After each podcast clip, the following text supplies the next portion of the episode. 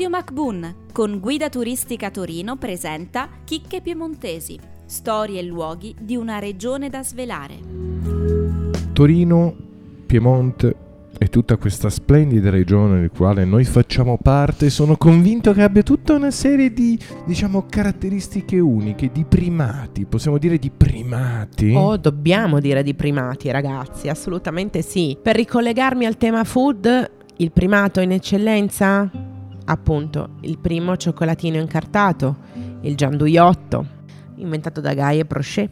Ma tu lo sai che il primo caffè espresso nel mondo viene servito a Torino? Pensavo Napoli, però a Torino, 1884, il signor Moriondo inventa la prima macchina del caffè espresso, riuscivano a fare 350 caffè in un'ora e di lì verrà poi sdoganato naturalmente in tutto il resto del mondo. Rimaniamo sul tema food? L'invenzione del grissino, nato in realtà per asciugare un'acidità di stomaco, in parte forse vera, in parte forse inesistente, del buon Vittorio Amedeo II che all'inizio del 1700, fra fine del 1600 e l'inizio del 1700, non aveva alcuna intenzione di spostarsi in Portogallo per sposare la figlia del re del Portogallo, voleva rimanere a Torino e quindi un po' con quella scusa il matrimonio non si combinerà mai e poi mai. Abbiamo inventato il tramezzino anzi, da Mulassano è stato inventato il tramezzino, quindi assolutamente un altro grande primato. Non possiamo dimenticare,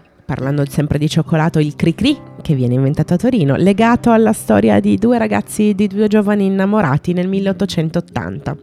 È cacao, nocciola e pralina di zucchero, incartato con carta colorata e ancora adesso viene fatto nello stesso modo. Vogliamo parlare del vermouth forse? Ragazzi, il vermouth, 1786 Benedetto Antonio Carpano fa nascere il vermouth che oramai è famoso in tutto il mondo. La Martini Rossi nasce a Torino, il primo stabilimento a Pessione di Chieri, insomma, la prima terrazza Martini che tutti adesso si beano di avere, noi ce l'abbiamo a Pessione di Chieri, naturalmente. Però poi ci sono anche cose che forse non pensiamo, adesso è chiaro quando pensiamo a Torino pensiamo al gianduiotto, pensiamo al bicerin, certo, pensiamo al pinguino, il primo gelato su stecco, che viene iniziato a produrre e viene depositato il brevetto nel 1939. Grazie all'invenzione del ghiaccio secco si riesce a trasportare e la grande innovazione è proprio riuscire a far stare del cioccolato su un gelato, che adesso è una cosa molto scontata, un tempo non lo era affatto. Però dobbiamo anche un po' poi toglierci dal, dall'idea del cibo e dobbiamo andare avanti con un sacco di altri primati in realtà. Tu lo sai che il primo multisala viene aperto a Torino? Era su Via Po e viene aperto a Torino.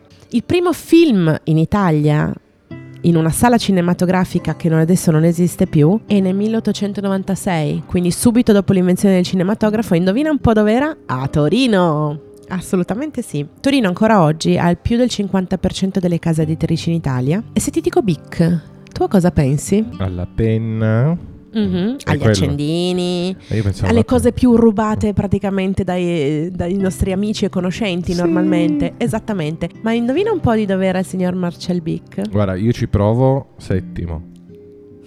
Mm-hmm. No, vero? Torino. Peccato. No, perché sai che a settimo hanno messo tutte le penne per la eh, città, sì. ma non c'entra no. niente. No. Scusate no. l'ignoranza, torno nel mio meandri. No, lui è origini valdo- valdostane, però in realtà è nato e cresciuto a Torino. Dunque Marcel Bic poi a un certo punto inizierà questa partnership con il signor Laszlo Biro, Biro, pensa un po', e nasce la penna sfera. Quindi il signor Bic è famoso in tutto il mondo, lo usano in tutto il mondo, ma lui era torinese e quindi bisogna parlare anche un attimo del fatto che sono nati grandi sport. Si narra, perché poi lì c'è sempre questa diatriba fra Torino e Genova, però si narra che in realtà il, il Torino sia la squadra più antica d'Italia. Ok? Ma abbiamo questa diatriba con, con, il Genoa, che non ne verremo mai a capo, fa lo stesso. Non importa, quello che sappiamo però è che la prima partita di un altro importante sport viene esattamente eh, giocata a Torino nel 1910. Indovina quale sport? Prova a indovinare. Il calcio? No. no. Il basket? No. L'hockey su ghiaccio? Il rugby. Il curling? Il rugby. Va bene, taccio, grazie.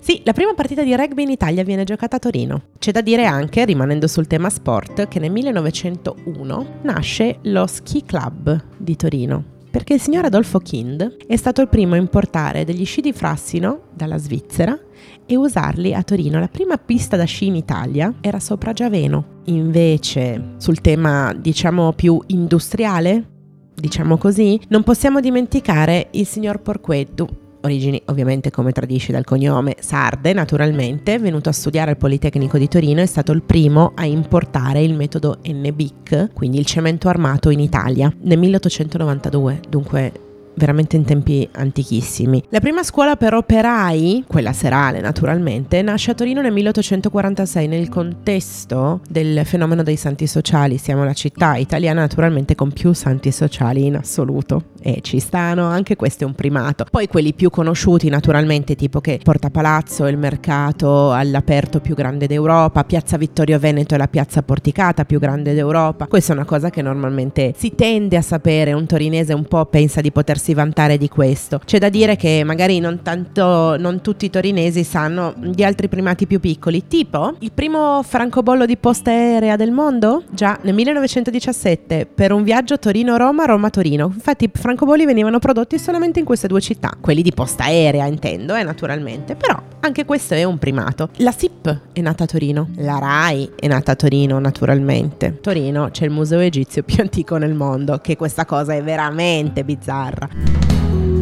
Avete ascoltato Chicche Piemontesi, testi di Micol e Ardena Caramello, una produzione di Pierpaolo Bonante per Radio MacBoon.